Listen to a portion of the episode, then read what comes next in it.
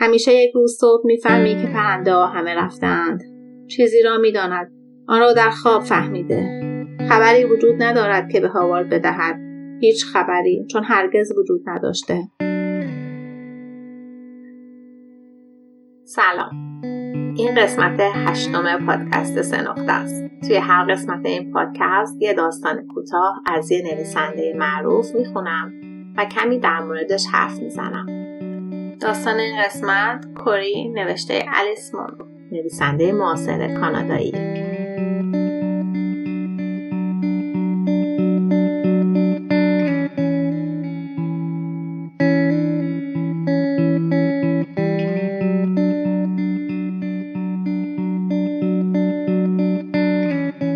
الیس مونرو متولد 1931 در کانادا و در سال 2013 که جایزه نوبل ادبیات رو برد آکادمی نوبل اون استاد داستان کوتاه معاصر معرفی کرد و به خاطر نقش مهمش در گسترش داستان کوتاه بهش جایزه نوبل ادبیات رو داد.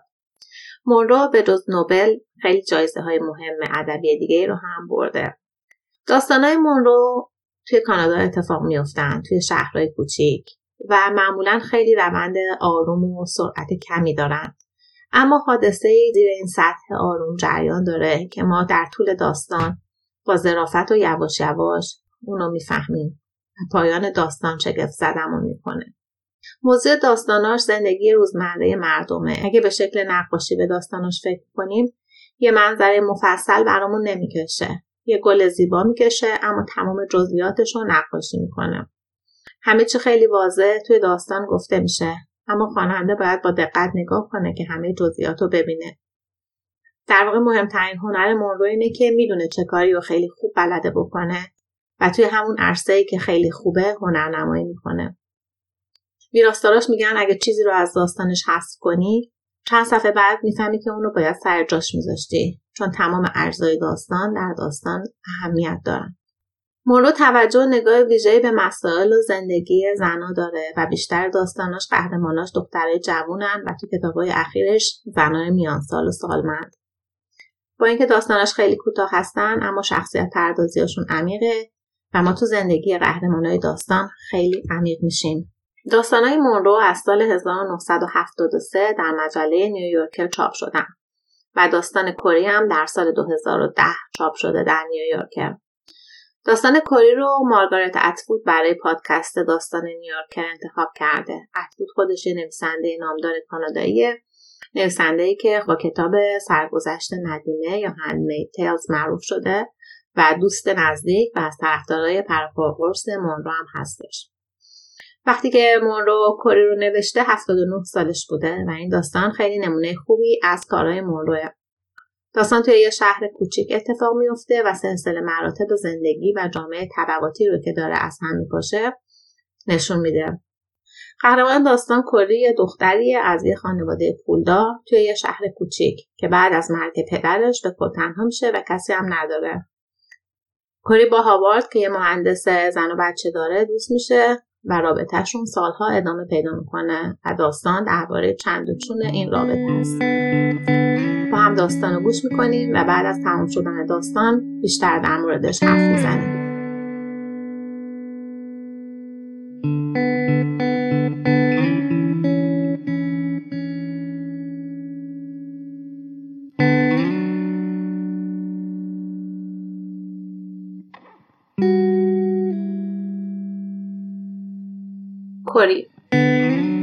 و رسم شهرهای کوچیک هیچ خوب نیست. اینکه پولا همش توی دسته یه خانواده باشه.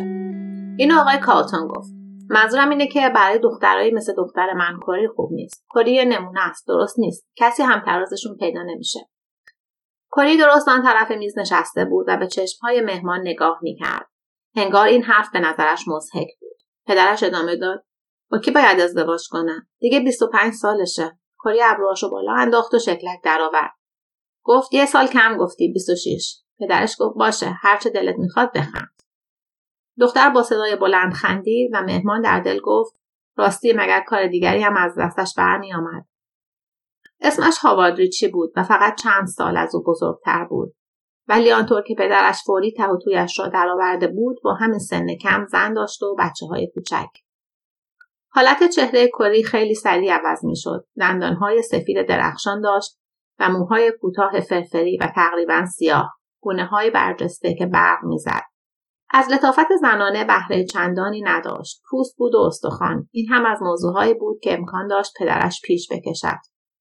به نظر هاواردریچی از آن دخترهایی بود که وقت زیادی را صرف گلف و تنیس می‌کردند. حدس می‌زد با وجود زبان تند و تیزش افکار سنتی داشته باشد. هاوارد مهندس معمار بود. تازه در شرکتی مشغول به کار شده بود. آقای کارلتون اصرار داشت بگوید او معمار کلیساست. چون آن موقع مشغول مرمت برج کلیسای انگلیکن شهرشان بود. برجی که داشت فرو میریخت. تا آنکه آقای کالتون آستینها را برای نجاتش بالا زده بود. آقای کالتون انگلیکن نبود. بارها به این موضوع اشاره کرده بود. پیرو کلیسای متودیست بود. آن هم متودیستی دو آتشه. برای همین هم در خانهاش اصلا مشروب پیدا نمی‌شد. ولی نباید میگذاشتند کلیسای زیبایی مثل کلیسای انگلیکن ویران شود. از انگلیکنها آبی گرم نمی‌شد. آنها طبقه فقیری از پروتستانهای ایرلندی بودند که حتما برج را خراب می‌کردند و به جایش چیزی میساختند که لکه ننگی بر دامن آن شهر کوچک بود. البته پولش را هم نداشتند و نمیفهمیدند که معمار لازم دارند نه نجار. معمار کلیسا. اتاق نهارخوری دست کم به نظر هاوارد زشت و نفرت انگیز بود. عواسط دهه پنجاه بود ولی اساسیه آن اتاق انگار مال یک قرن پیش بود. غذا چنگی به دل نمی‌زد. مردی که بالای میز نشسته بود چانش گرم شده بود. خیال می کردی دختر از حرفهایش خسته شده باشد ولی بیشتر به نظر می رسید الان است که بزند زیر خنده. دسرش را تمام نکرده سیگاری روشن کرد. یکی هم به هاوارد تعارف کرد و بلند گفت نگران بابا نباش. هاوارد سیگار را برداشت ولی نظرش نسبت به او بهتر نشد. دختره پولدار نونور بیادب. کری بی مقدمه از او پرسید که درباره نماینده سکس جوان تامی داگلاس چه نظری دارد. هاوارد گفت که زنش طرفدار اوست. در واقع زنش معتقد بود که داگلاس به اندازه کافی چپ نیست. ولی خیال نداشت وارد این بحث شود. بابا خیلی دوستش داره. آخه بابا کمونیسته. این حرف قرقر آقای کالتون را درآورد ولی قرقر او نتوانست جلوی زبان دخترش را بگیرد. به پدرش گفت خب تو به شوخیاش میخندی. کمی بعد هاوارد را برد بیرون تا نگاهی به دوروبر خانه بیاندازد. خانهشان آن طرف خیابان درست روبروی کارخانه بود که پوتین و کفش کار مردانه تولید می‌کرد ولی پشت خانه محبته چمن وسیعی بود و رودخانه ای که دور نیمی از شهر میچرخید کوره راه پاخورده ای تا کنار اش می رسید. دختر جلوتر می رفت و هاوارد توانست چیزی را ببیند که قبلا در مورد آن مطمئن نبود. یک پایش میلنگید. پرسید شیبش برای برگشتن زیاد نیست؟ من که علیل نیستم. هاوارد گفت می‌بینم که قایق پارویی هم داریم. منظورش کمابیش عذرخواهی بود. سوارت می‌کنم ولی نه همین الان. الان باید غروب رو تماشا کنیم. اشاره کرد به صندلی آشپزخانه ای که گفت برای تماشای غروب است و از او خواست روی آن بنشیند. خودش روی علفها نشست. هاوارد می‌خواست بپرسد بلند شدن برایش سخت نیست ولی منصرف شد. کری گفت فلج اطفال گرفتم. دلیلش فقط همینه. مادرم گرفت و مرد. چه بعد؟ آره گمونم همینطوره. من که چیزی ازش یادم نمیاد. هفته دیگه دارم میرم مصر. خیلی دلم می‌خواست برم. ولی حالا دیگه انگار زیاد برام مهم نیست. به نظرت خوش میگذره؟ هاوارد جواب داد من باید خرج زندگی رو در بیارم. خودش از چیزی که گفته بود تعجب کرد و البته کری هم با شنیدنش هر هر به خنده افتاد. خندش که تمام شد با تکبر گفت داشتم به طور کلی صحبت می‌کردم. منم همینطور. بدون شک یک شکارچی ترسناک زنهای پولدار سر ضرب او را تور می‌زد خواه مصری یا اهل هر کجای دیگر رفتارش به نظر هم جسورانه بود هم کودکانه اولش ممکن بود توجه مردی را جلب کند ولی بعد سراحتش از خود راضی بودنش اگر همین طور بود که به نظر می آمد آزارنده می شد. البته پای پول در میان بود و برای بعضی مردها این چیزی بود که هرگز آزارنده نمی‌شد. گفت هیچ وقت نباید جلوی بابام درباره پام چیزی بگی. اگه بگی جوش میاره. یه بار نه تنها جوانکی رو که مسخرم کرده بود بلکه همه خانوادهش حتی قوم های دورش رو اخراج کرد. از مصر کارت پستال های عجیب و غریبی می رسید به نشانی شرکت نه خانهاش. خب البته از کجا می بایست نشانی خانهاش را بداند؟ روی آنها نه از اهرام اثری بود نه از ابوالهول. در عوض روی یکی از کارت ها تصویر جبل و تارق بود با این یادداشت هرم ویران شده. یک کارت پستال دیگر دشت های مسطح قهوه‌ای تیره را خدا می‌داند در کجا نشان می‌داد و پشتش نوشته بود دریای مالی خولیا. پیام دیگری با حروف کتابی ریز از این قرار بود. زردبین موجود است. پول بفرستید. خوشبختانه این حال توی دفتر به دست کسی نیفتاد. هاوارد خیال جواب دادن نداشت ولی جواب داد. زردبین معیوب است. لطفا پول را برگردانید. برای بازدیدی غیر ضروری از برج کلیسا با ماشین به شهر او رفت.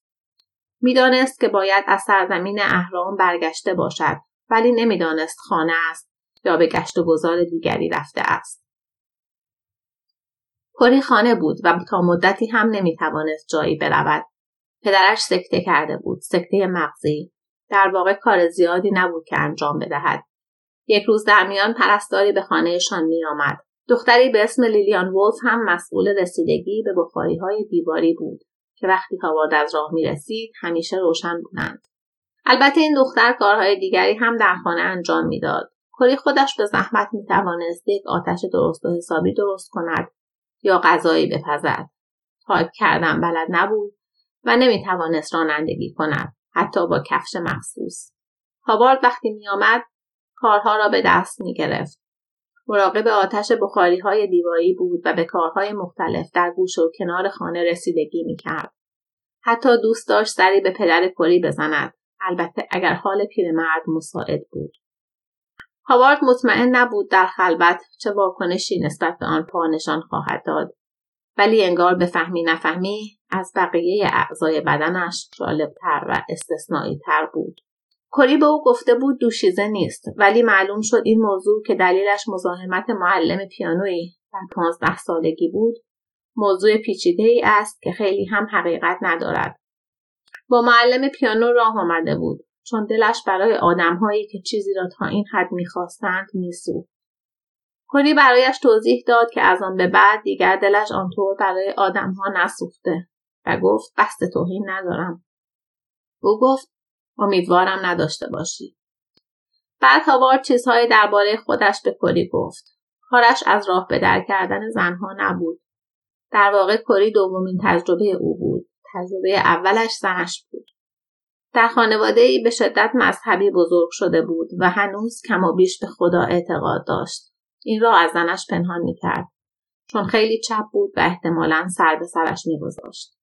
کلی گفت خوشحال است که این رابطه رابطه ای فراتر از دوستی با وجود اعتقادات مذهبیش ظاهرا مایه ناراحتی او نبوده گفت که خودش هرگز وقتی برای امور مذهبی نداشته چون خیلی هنر می‌کرده از عهده کارهای پدرش برمی آمده. این دیدارها برایشان سخت نبود. کار هاوارد اغلب ایجاب می‌کرد برای بازدید روزانه یا ملاقات با مشتری به سفر برود. از کیچنر تا آنجا با ماشین خیلی طول نمی‌کشید و کلی حالا در خانه تنها بود. پدرش مرده بود و دختری که برایش کار می‌کرد رفته بود تا در شهر کاری پیدا کند. کلی با رفتنش موافق بود حتی پول کلاس ماشین نویسیش را داده بود تا بتواند موقعیت بهتری پیدا کند. گفته بود تو خیلی باهوشی حیف عمر تو با کارهای خونه تلف کنی. منو از خودت بیخبر نذار. کسی نمی‌دانست لیلیان وولف آن پول را صرف کلاس ماشین نویسی کرده یا چیز دیگری ولی همچنان توی خانه ها کار می‌کرد. این موضوع شبی معلوم شد که هاوارد و زنش با چند نفر دیگر برای شام به خانه آدمهایی دعوت داشتند که تازه در کیچنر سری توی سرها درآورده بودند. لیلیان سر میز شام در حال پذیرایی با مردی روبرو شد که در خانه کری دیده بود.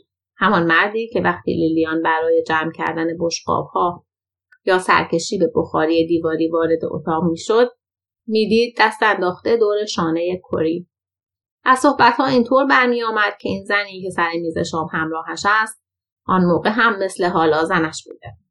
هاوارد گفت که موضوع آن مهمانی شام را فوری به کری نگفته چون امیدوار بوده اهمیتش را از دست بدهد. آقا و خانمی که آن شب مهمانشان بودند به هیچ وجه از دوستان نزدیک او یا زنش محسوب نمی شدند. از دوستان زنش که قطعا نبودند. چون بعد از آن مهمانی به خاطر مسائل سیاسی مسخرهشان می‌کرد. مهمانی کاری دوستانه ای بود. آنها هم احتمالا از خانواده های نبودند که زنهای خدمتکارشان بتوانند با خانم خانه پرحرفی کنند. البته که نبودند. لیلیان می‌گفت اصلا در این مورد حرفی نزده. این را در نامه ای نوشته بود. کسی که خیال داشت در صورت لزوم با او حرف بزند خانم آن خانه نبود. زن هاوارد بود. منظورش را با این سوال بیان کرده بود که آیا این اطلاعات برای زنش جالب است؟ نامه را به نشانی دفترش فرستاده بود. آنقدر باهوش بود که پیدایش کند. ولی نشانی خانهاش را هم می‌دانست. سر و گوش آب داده بود. به این موضوع هم اشاره کرده بود. همینطور به پالتوی زنش که یقه پوست روباه ای داشت. این پالتو مایه شرمندگی زنش بود و اغلب احساس می‌کرد باید برای مردم توضیح بدهد که آن را نخریده و به او ارث رسیده است. واقعیت هم همین بود. با این وصف دوست داشت آن را در مناسبتهای خاص مثل آن مهمانی شام بپوشد تا پوز بدهد. حتی جلوی آدمهایی که هیچ اهمیتی برایش نداشتند.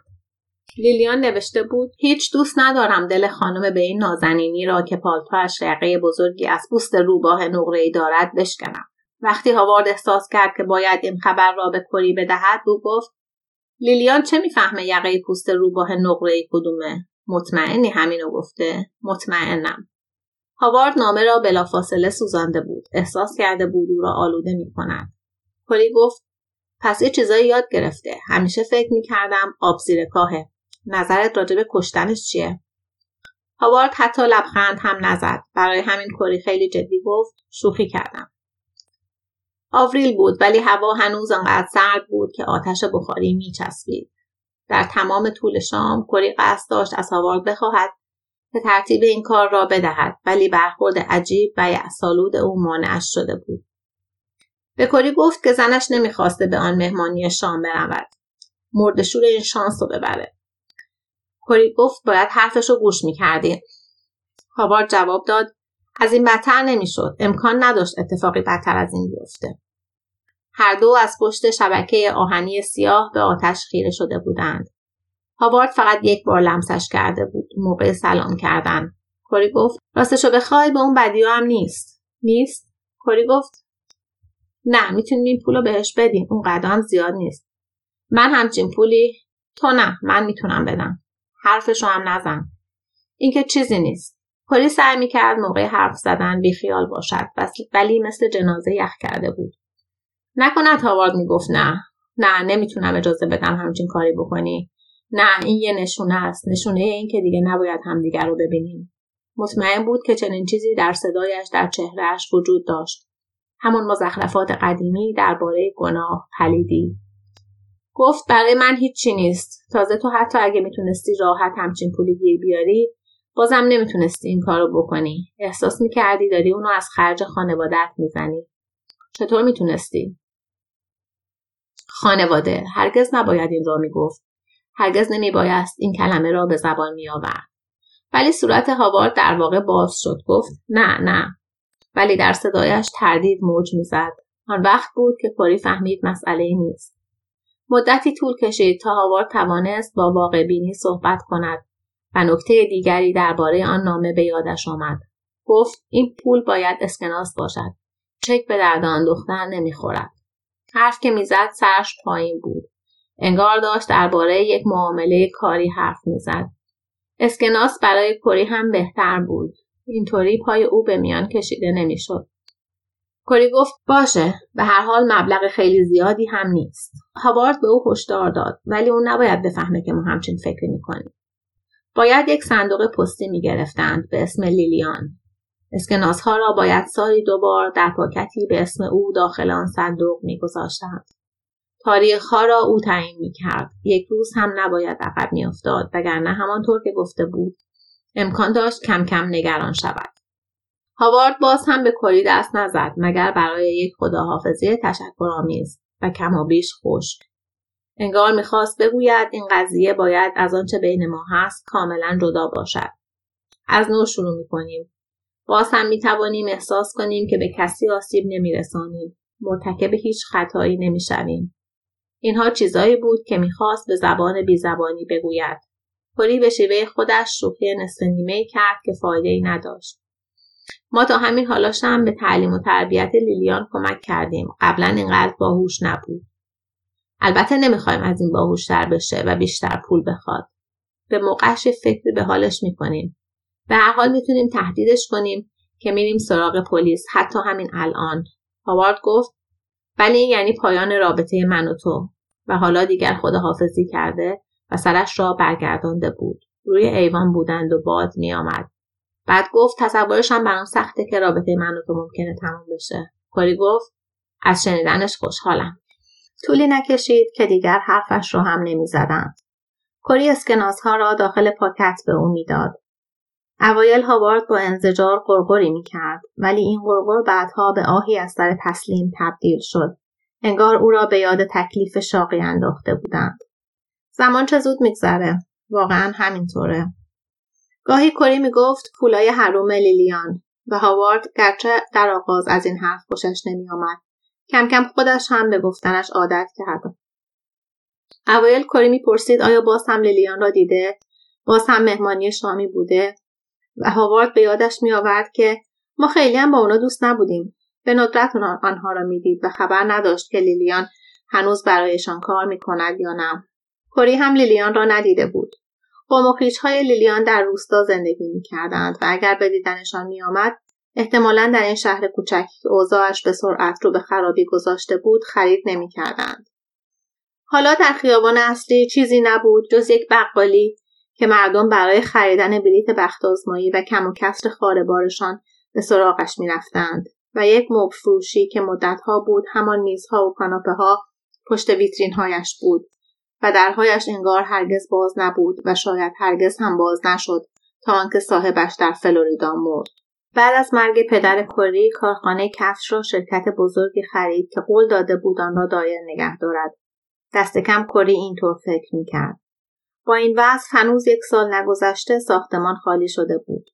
هرچه تجهیزات به درد بخور بود به شهر دیگری منتقل شده و هیچ چیز باقی نمانده بود جز چند ابزار کهنه که زمانی به کار تولید کفش و پوتین میآمد. کلی به فکر افتاد که موزه جمع جور قشنگی تأسیس کند و این لوازم را به نمایش بگذارد.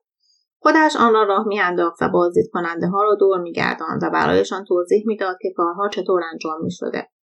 به کمک چند عکس که پدرش برای نشان دادن در یک سخنرانی گرفته بود معلوماتش به طرز عجیبی زیاد شده بود. متن سخنرانی خیلی بد تایپ شده بود. احتمالا سخنرانی خود پدرش بود. برای انجمن زنان که سرگرم تحقیق درباره صنایع محلی بودند. تا آخر آن تابستان کلی چند بازدید کننده را در موزه گردانده بود. مطمئن بود سال آینده بعد از آنکه تابلوی در بزرگراه نصب می‌کرد و مطلبی برای یک بروشور گردشگری مینوشت اوضاع بهتر می‌شد. اوایل بهار یک روز صبح که از پنجره خانهاش بیرون را نگاه می‌کرد چند غریبه را دید که تازه مشغول خراب کردن ساختمان کارخانه شده بودند. معلوم شد قراردادی که به گمان خودش بر اساس آن می‌توانست تا زمان پرداخت مبلغ معینی اجاره از ساختمان کارخانه استفاده کند به او اجازه نمی‌داد هیچ کدام از اشیاء موجود در ساختمان را به نمایش بگذارد یا تصرف کند صرف نظر از آنکه آن اشیاء چه مدت بیارزش تلقی شده بودند. تردیدی وجود نداشت که این چند قلم ابزارالات قدیمی متعلق به او بودند. در واقع شانس آورده بود که آن شرکت که زمانی به نظر می رسید خیلی همراه است حالا که فهمیده بود چه قصدی دارد او را به دادگاه نکشانده بود. اگر تابستان قبل که این کار را شروع کرده بود هاوارد به خانوادهاش را به اروپا نبرده بود می توانست برایش نگاهی به آن قرارداد بیاندازد و این همه به درد سر نمیافتاد. بعد از آنکه آرام شد با خودش گفت مهم نیست و خیلی زود سرگرمی تازه پیدا کرد.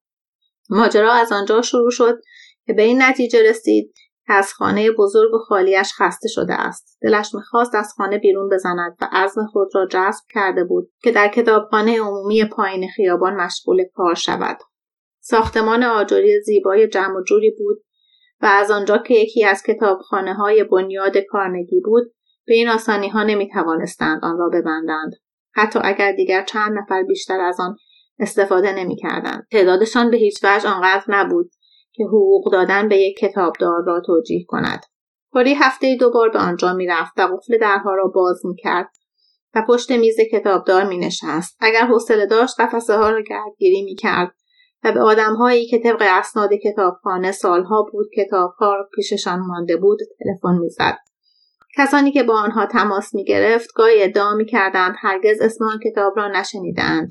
امه یا مادر بزرگ اهل مطالعه آن را امانت گرفته که حالا مرده بود. آن وقت کلی درباره اموال کتابخانه صحبت می کرد و گاهی اوقات آن کتاب واقعا سر از صندوق کتابهای برگشتی در می آورد. تنها قسمت ناخوشایند نشستن در کتابخانه سر و صدایش بود. این سر و صدا را جیمی کازینز را میانداخت و جمنهای دوره کتابخانه را می‌زد و عملا همین که کارش تمام می‌شد دوباره از نو شروع می‌کرد چون کار دیگری نداشته بکند برای همین کلی استخدامش کرد که چمنهای خانهاش را بزند کاری که همیشه خودش انجام می‌داد تا ورزشی کرده باشد. ولی هیکلش واقعا نیازی به ورزش نداشت و چمن زدن با آن پای لنگ یک عمر طول می‌کشید. هاوارد به فهمی نفهمی از این تغییر در زندگی او ناراحت بود. حالا کمتر میآمد ولی می‌توانست بیشتر بماند. در تورنتو زندگی می‌کرد اگرچه هنوز برای همان شرکت کار می‌کرد. بچه هایش نوجوان بودند یا دانشگاه می‌رفتند.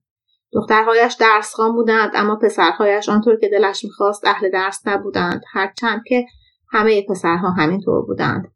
زنش تمام وقت و گاهی بیشتر از تمام وقت در دفتر یکی از سیاستمداران ایالتشان کار می‌کرد. حقوق ناچیزی می‌گرفت ولی خوشحال بود. خوشحالتر از تمام مدتی که هاوارد او را میشناخت. بهار گذشته او را به اسپانیا برده بود. هدیه غیرمنتظره تولدش بود. آن موقع کوری تا مدتی از هاوارد خبر نداشت. بیزوقی بود اگر در تعطیلاتی که هدیه تولد زنش بود برای او نامه مینوشت. هرگز چنین کاری نمی‌کرد و کری هم دوست نداشت او این کار را بکند. وقتی برگشت کری به او گفت توی رفتار می‌کنی که انگار خونه من زیارتگاهه؟ و او جواب داد همینطور هم هست. هاوارد حالا همه چیز آن اتاقهای بزرگ با سقفهای گشتبری و های تیره دلگیر را دوست داشت.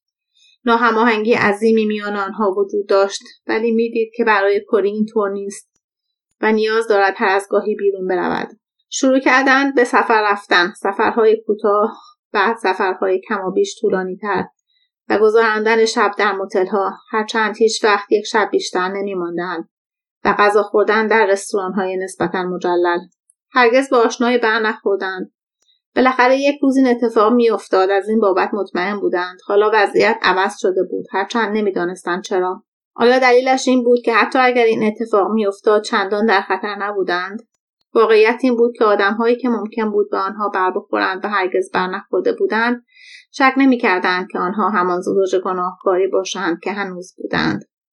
هاوارد می توانست بیان که سوء زنی ایجاد کند او را خویشاوندی دور معرفی کند. قوم خیش چلاقی که فکر کرده سری به او بزند. در واقع هم قوم خیشهایی داشت که زنش هیچ وقت حوصلهشان را نداشت. تازگی دنبال معشوقه میان سالی بود که یک پایش میلنگید. هیچکس چنین اطلاعاتی را حفظ نمی‌کرد تا در موقعیتی خطیر فاش کند. هاوارد را توی بروز بیچ دیدم. با خواهرش. خواهرش بود دیگه. سرحال بود. شاید هم بود. شل نبود. به نظر نمی رسید به زحمتش بیارزد. البته هنوز با هم بودند گاهی با احتیاط مراقب شانه دردناک یا زانوی ناسور. از این نظر همیشه سنتی بودند و سنتی هم ماندند. خوشحال بودند که به کارهای عجیب و غریب نیاز نداشتند. آن چیزها به درد زن و شوهرها می‌خورد. گاهی چشمهای کری پر از اشک می‌شد و صورتش را از او پنهان می‌کرد. می‌گفت فقط به خاطر اینه که ما خیلی خوششانسیم. هیچ وقت از هاوارد نمی‌پرسید خوشبخت است یا نه. ولی او غیر مستقیم نشان می‌داد که هست. می‌گفت ایده هایش در کارها محافظ کارانه تر شدهاند. شاید هم دیگر چندان امیدوار کننده نبودند. کلی نگفت که به نظرش او همیشه کم و بیش محافظ کار بوده است. هاوارد داشت کلاس پیانو می‌رفت که مایه تعجب همسر و خانوادهاش بود. بد نبود در زندگی زناشویی برای خودت از اینجور دلبستگی ها داشته باشی. کلی گفت البته منظورم این نبود می‌دونم. یک روز در ماه سپتامبر جیمی کازینز وارد کتابخانه شد که به او بگوید آن روز نمی‌تواند چمن خانهاش را بزند. باید می‌رفت قبرستان که قبری بکند. گفت قبل برای کسی است که قبلا این اطراف زندگی می‌کرده. کاری که انگشتش لای کتاب گتسبی بزرگ بود اسم آن شخص را پرسید. گفت جالب است که خیلی ها خودشان یا جنازهشان با این آخرین درخواست از اینجا سر در میآورد و بستگانشان را به دردسر میاندازد. شاید تمام عمرشان در شهرهای دور یا نزدیک زندگی کرده باشند و ظاهرا در آن شهرها خیلی هم راضی بودند. ولی هیچ تمایلی نداشتند که بعد از مرگ همانجا بمانند. اینجور فکرها به کله آدمهای پیر میافتند. جیمی گفت آن شخص خیلی هم پیر نبوده اسمش ولف بود اسم کوچکش را فراموش کرده بود. لیلیان نبود؟ لیلیان ولف به نظرش همین بود. از غذا اسمش را همانجا در کتابخانه پیدا کرد. در روزنامه محلی که هرگز نمی‌خواند. لیلیان در کیچنر مرده بود. در چهل و شش سالگی. قرار بود او را از کلیسای تعطین شدگان عیسی مسیح تشییع کنند. مراسمش ساعت دو بود. آن روز یکی از دو روز هفته بود که کتابخانه میبایست باز باشد. کلی نمی‌توانست برود. کلیسای تطهین شدگان عیسی مسیح از کلیساهای جدید شهر بود. اینجا دیگر به قول پدرش فقط مذهبهای عجیب و غریب رونق پیدا می‌کردند. ساختمان کلیسا از یکی از پنجره های کتابخانه پیدا بود. هنوز ساعت دو نشده پای آن پنجره بود و آدمهای نسبتا زیادی را دید که وارد کلیسا شدند. گویا این روزها دیگر لازم نبود نه زنها و نه مردها کلاه به سر بگذارند. چطور باید به هاوارد می‌گفت؟ لابد میبایست نامهای به دفترش بفرستد. می‌توانست به آنجا تلفن کند. ولی آن وقت او میبایست چنان با احتیاط و خشک و احساس واکنش نشان بدهد که نیمی از شگفتی خبر تازهشان از دست می‌رفت. دوباره رفت سراغ گتسبی. ولی هرچه می‌خوان چیزی نمی‌فهمید. آرام و قرار نداشت. در کتابخانه را قفل کرد و پیاده در شهر را افتاد. مردم می‌گفتند انگار همیشه در این شهر تشییع جنازه است. ولی در واقع هر وقت تشییع جنازه واقعی است جنب و جوش شهر از همیشه بیشتر است. زمانی به یاد این حرف افتاد که از یک خیابان آن طرفتر دید تشییع کنندگان از درهای کلیسا بیرون می آمدند و می ایستادند به حرف زدن. تا حال و هوایشان عوض شود. بعد در کمال تعجب دید که خیلی هایشان کلیسا را دور زدند و از یک در جانبی دوباره داخل شدند. البته یادش رفته بود. بعد از مراسم بعد از آنکه تابوت دربسته را داخل ماشین نعش کش میگذاشتند غیر از آنهایی که آنقدر نزدیک بودند که دنبال جنازه را میافتادند تا شاهد به خاک سپردنش باشند بقیه می‌رفتند سراغ تنقلات بعد از مراسم. این تنقلات در قسمت دیگری از کلیسا آماده بود. همانجا که کلاس تعلیمات دینی بود و آشپزخانه با درهای باز. به نظرش دلیلی نداشت که به آنها ملحق نشود. ولی در آخرین لحظه تصمیم گرفت از جلوی کلیسا رد شود. خیلی دیر شده بود. از آستانه دری که دیگران از آن داخل شده بودند زنی با لحن عیب جویانه یا دست کم جسورانه و نامناسب برای مراسم تدفین صدایش زد.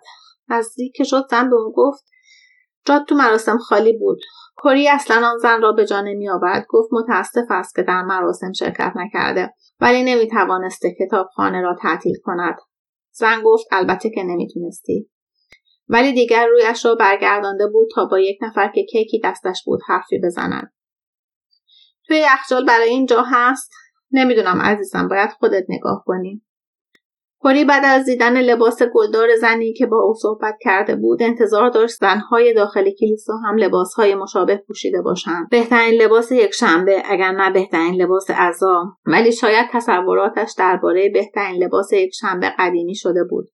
تازه بعضی از این زنها شلوار پوشیده بودند مثل خودش. زن دیگری در یک بشقاب پلاستیکی یک برش کیک دارچینی برایش آورد. گفت حتما گرسنه همه گرسنند زنی که سابقا سلمانی کری بود گفت به همه گفتم احتمالا یه سر می‌زنیم. بهشون گفتم تو کتابخونه رو نبندی نمی‌تونی بیای. گفتم خیلی حیف شد که نتونستی تو مراسم شرکت کنی. آره همینو بهشون گفتم. زن دیگری گفت مراسم خیلی خوبی بود. بعد از اون کیک حتما چای میل داریم. همین حرفها ادامه داشت. اسم هیچ کس یادش نمیآمد. کلیسای یونایتد و کلیسای پرسبیتریان به زحمت سر پا بودند. کلیسای انگلیکن سالها پیش تعطیل شده بود. یعنی همه آمده بودند اینجا. در آن مجلس فقط یک زن دیگر به اندازه کری مورد توجه بود و لباسش همانی بود که کری انتظار داشت زنی در مراسم تدفین بپوشد. لباس یاسی خاکستری برازندهای با کلاه تابستانی خاکستری روشن. داشتند آن زن را می آوردند که با او آشنا شود. رشته باریکی از مروارید اصل به گردنش بود. بله البته. آرام حرف می‌زد و تا آنجا که موقعیت اجازه می‌داد خوشحال بود. شما باید کری باشین. همون کری که اینقدر تعریفش رو شنیدم. با اینکه تا حالا همدیگر رو ندیدیم احساس می‌کردم شما رو می‌شناسم. ولی لابد از خودتون می‌پرسید من کی هستم. اسمی گفت که به گوش کری هیچ آشنا نبود. بعد سرش را تکان داد و خنده کوتاه و حاکی از تاسف کرد. گفت لیلیان از وقتی که آمد کیچنر برای ما کار می‌کرد. بچه ها عاشقش بودن بعدم نوه ها واقعا عاشقش بودن. خدای من وقتی لیلیان می‌رفت مرخصی جانشینی بدتر از من براش پیدا نمی‌شد. در واقع ما همه عاشقش بودیم. این را غرق در فکر و در عین حال با خوشحالی گفت. با حالت خاص اینجور زنها که به طرز خیلی دلنشینی از خودشان انتقاد می‌کنند. لابد تشخیص داده بود که در آن اتاق کری تنها کسی است که زبانش را می‌فهمد و حرفهایش را سرسری نمی‌گیرد. کری گفت نمی‌دونستم ناخوشه. زنی که قوری چای دستش بود گفت خیلی زود تمام کرد. خانمی که گردنبند مروارید داشت باز چای تعارف کرده و او رد کرده بود. بعد گفت هم سن و سالای اونو زودتر از آدمای خیلی پیر است با در میاره. و با لحنی تقریبا حق به جانب از خانم مرواریدی پرسید چند وقت بیمارستان بود. بذار ببینم ده روز؟ اینطور که شنیدم کمتر از این بوده. تازه موقعی که به خانوادش خبر دادن دیگه وقتی نمونده بود. موضوع به هیچکی نگفته بود. اینو کارفرمایش گفت که با لحن ملایمی حرف می‌زد ولی کوتاه نمیآمد. اصلا اهل جار و جنجال نبود. کری گفت نه نبود. همان موقع زن جوان درشت هیکلی که لبخند به لب داشت جلو آمد و خودش را معرفی کرد و گفت که کیشیش است. پرسید صحبت لیلیانه؟ و سرش را با ناباوری تکان داد. لیلیان بهشتی بود. امثال لیلیان کم پیدا میشن. همه موافق بودند از جمله کری کری در نامه طولانی که در راه خانه توی ذهنش میچرخید برای هاوارد نوشت من به این بانوی کیشیش مشکوکم. آن روز اصل نشست و شروع کرد به نوشتن آن نامه. هرچند فعلا نمی‌توانست آن را بفرستد. هاوارد برای دو هفته با خانوادهاش به کلبهشان در ماسکوکا رفته بود. آنطور که قبل از رفتن برایش توضیح داده بود همه کم و بیش ناراضی بودند. زنش چون از سیاست دور میافتاد و خودش چون از پیانوش جدا می‌شد. ولی تمایلی نداشتند که از این مناسک صرف نظر کنند. نوشت البته فکرش هم احمقانه است که پولهای حرام لیلیان صرف ساختن کلیسایی شده باشد. ولی شرط میبندم که برجش را او ساخته. به هر حال برج این کلیسا شکل و شمایل مسخره ای دارد. تا به حال هرگز فکرش را نکرده بودم که این برج های قیف بستنی سر و ته چطور همه چیز را لو می‌دهند. داد می‌زنند که دین و ایمانی باقی نمانده مگر نه؟ خودشان هم خبر ندارند ولی دارند همین را جان می‌زنند. نامه را مشاله کرد و از نو با لحن شادتری شروع کرد به نوشتن. دوره حق و سکوت به پایان رسیده. صدای فاخته به گوش می‌رسد.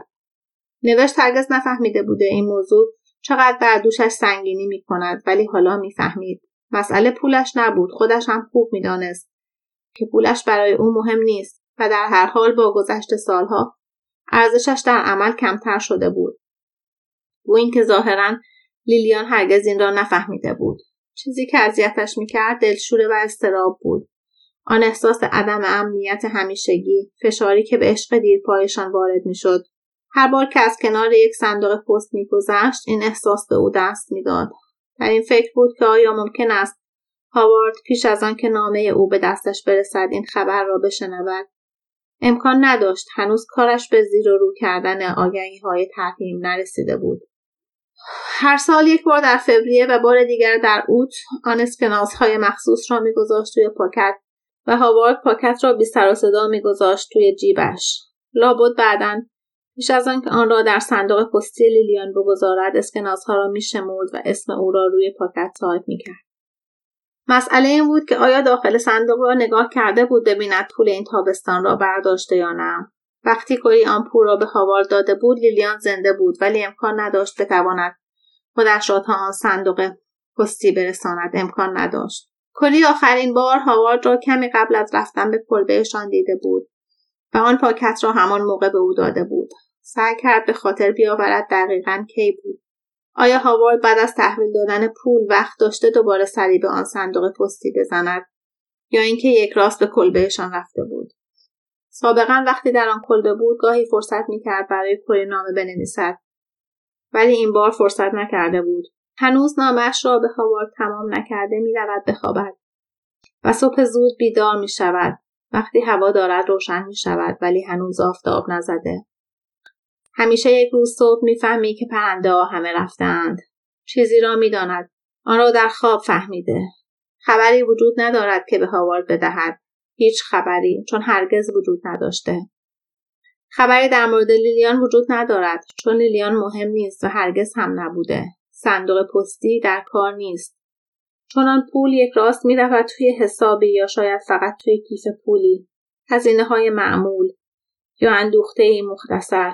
سفری به اسپانیا چه فرقی می کند آدم هایی که خانواده دارند کلبه تابستانی دارند بچه هایی دارند که باید درس بخوانند و صورت حساب هایی که باید بپردازند. این آدم ها برای خرج کردن چنین پولی نیاز به فکر کردن ندارند. حتی نمی شود اسمش را گذاشت پول باد آورده توضیح لازم نیست بلند می شود و به سرعت لباس می پوشد و در همه اتاقهای خانه راه می رود و با این ذهنیت جدید به دیوارها و اساسی نگاه می کند همه جا خلا است مخصوصا توی سینهش قهوه دم می کند و نمی خورد.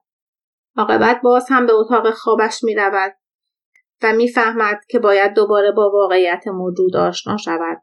یادداشت خیلی کوتاهی می نویسد. نامه را انداخته کنار. لیلیان مرده دیروز خاکش کردند. آن را به دفتر هاوارد میفرستد. دیگر اهمیتی ندارد با پست سفارشی چه فرقی می کند. تلفن را از پریز می کشد تا از رنج انتظار معاف باشد. سکوت شاید دیگر هرگز خبری از او نشنود. ولی خیلی زود نامه ای می رسد. از نامه خودش خیلی مفصل تر نیست. حالا دیگر هیچ مشکلی وجود ندارد. خوشحال باش. به زودی. پس قرار است اینجوری از آن بگذرند. برای هر کار دیگری خیلی دیر است. در حالی که ممکن بود از این بدتر باشد. خیلی بدتر.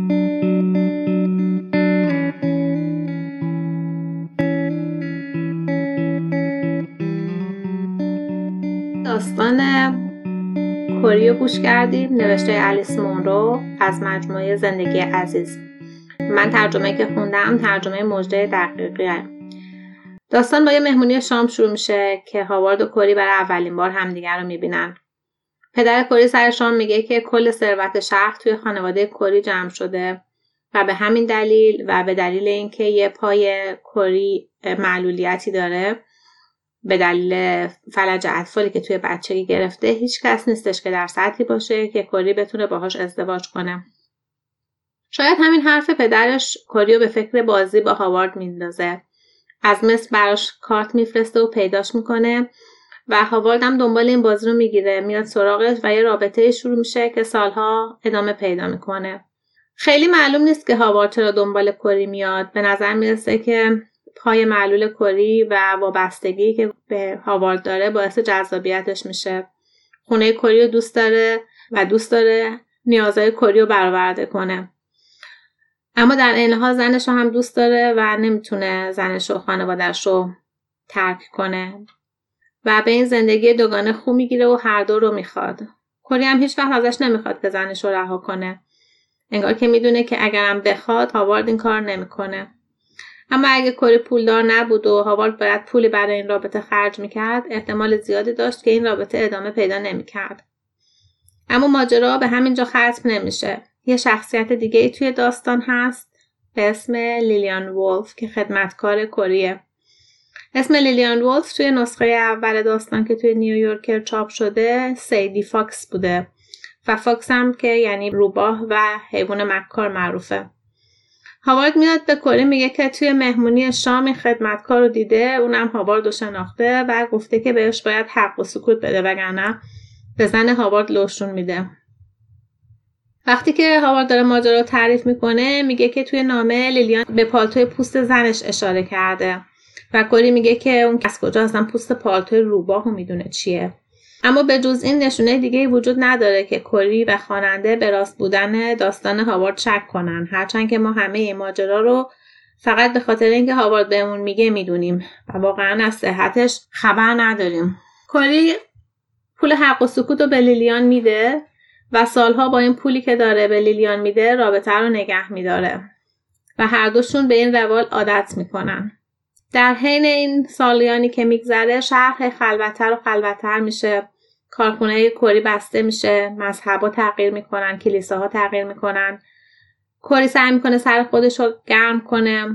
تو کتابخونه کار می‌کنه و با تمام ثروتش به مردم زنگ می‌زنه که کتابای برگردونده نشده رو پس بیارن. تقریبا یه چیزی حدود 20 سال میگذره تا اینکه لیلیان میمیره و کری میره تشییع جنازهش و اونجا می‌فهمه که لیلیان نمی‌تونسته این همه سال از هاوارد حق سکوت گرفته باشه. و تنها جواب منطقی اینه که این پولا رو هاوارد خودش میذاشته تو جیبش و اصلا هیچ حق و سکوتی در کار نبوده. پولی که هاوارد از کلی می‌گرفته اونقدی بوده که تو زندگیش تاثیر داشته باشه. اما خیلی هم زیاد نیست. و در واقع خواننده می‌تونه شک کنه که واقعا به خاطر این پول با کری مونده یا نه. شاید هم از این کار یه لذت شیطانی میبرده و از اینکه هم زنش و هم کری رو داره گول می‌زنه خوشحال بوده و همین هیجان ماجرا رو براش زیادتر می‌کرده. ما هم اونقدر هاوارد رو نمی‌شناسیم که بتونیم بگیم انگیزش از این کار دقیقا چی بوده. اما سال اصلی که پیش میاد اینه که حالا که کری این ماجرا رو می‌دونه چی کار می‌خواد بکنه؟ آیا حاضره به قیمت ادامه دادن به این دروغ؟ این رابطه رو نگه داره یا نه.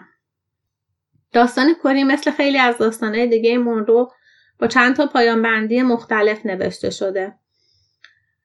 تا اینجای داستان که کری می‌فهمه که لیلیان حق و سکوت نمی‌گرفته توی همه نسخه ها شبیه همه. اما کاری که بعد کری می‌کنه در نسخه های مختلف با هم فرق می‌کنه. نسخه اول که تو نیویورکر چاپ شده اینطوری تموم میشه که کری به روی خودش نمیاره. تصمیم می‌گیره که اصلا به هاوارد نگه. که لیلیان مرده و همینطور پولو بده تا رابطه به هم نخوره.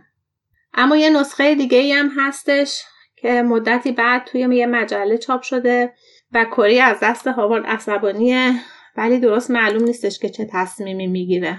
اما تو نسخه که من خوندم کری نامه به هاوارد می نویسه نمیگه که فهمیده که جریان دروغ بوده فقط میگه که لیلیان مرده و دیگه لازم نیست نگران باشن. شک داره که هاوارد جواب بده یا نه و فکر می‌کنه که شاید هاوارد نگران باشه که دروغش رو شده باشه و جواب نده. اما هاوارد هم فوری جواب میده میگه که خوشحالم و به میام. شاید هم واقعا هاوارد خوشحاله که بالاخره این ماجرا تموم شده و دیگه مجبور نیست این دروغ ادامه بده. شاید هم علکی گفته که میاد و این آخر داستان باشه و هیچ وقت دوباره همدیگر رو نبینم اما به هر حال پایان داستان توی همه نسخه ها نامعلومه و تا حدود زیادی بازه و مونرو به عهده خواننده گذاشته که چه تصمیمی بگیره اینکه مونرو پایان بندی داستانش رو عوض می‌کنه نشون میده که شخصیتاش براش سندن و به سرنوشتشون فکر می‌کنه. و خودش هم دغدغش این بوده که بالاخره کری چیکار می‌کنه. و برای همینم بار دوم داستان رو طوری اصلاح کرده که کری اون نامه رو بنویسه و اون قدم منفعل نباشه.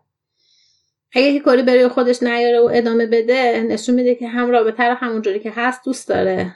و نمی‌خواد دعوا مرافع را بندازه. و حاضر به هر قیمتی که شده به این رابطه به عنوان تنها راه نجات زندگی تنهاش بچسبه. اما انگار مورو دلش نیامده کری همچین شخصیتی داشته باشه و یه پایان دیگه هم برای داستان نوشته. در حال ما با کری احساس همدلی می‌کنیم و ما هم مثل مورو بعد از تمام شدن داستان فکر می‌کنیم که اگه جای کری بودیم چیکار می‌کردیم؟ یا اینکه اگه جای مونرو بودیم داستان کری رو چجوری تموم می‌کردیم. از مشخصه های داستان کلی علاوه بر اینکه خیلی صداقت بیان داره و زبان شفاف و روونی داره دقت در جزئیاته. مثلا کلی داره داستان گتسبی بزرگ رو می‌خونه وقتی که می‌فهمه که لیلیان مرده که خب توی کتاب گتسبی هم قهرمانو خیلی به هم دروغ میگن و با پول خیلی کارا رو ماسمالی می‌کنن و لاپوشی می‌کنن. تصویری که الیس مورو تو این داستان برامون ساخته و بعد از تمام شدن داستان با ما میمونه تصویر یه شهر کوچیک و جامعه که داره از هم میپاشه و زنی که در اوج تنهایی و با چنگ و دندون و دروغ و به قیمت پرداختن حق و سکوت و رشوه به تنها رابطه‌ای که به زندگیش معنی داده چسبیده. امیدوارم که از شنیدن این داستان لذت برده باشید. تا یه فرصت دیگه و یه داستان دیگه خوش باشید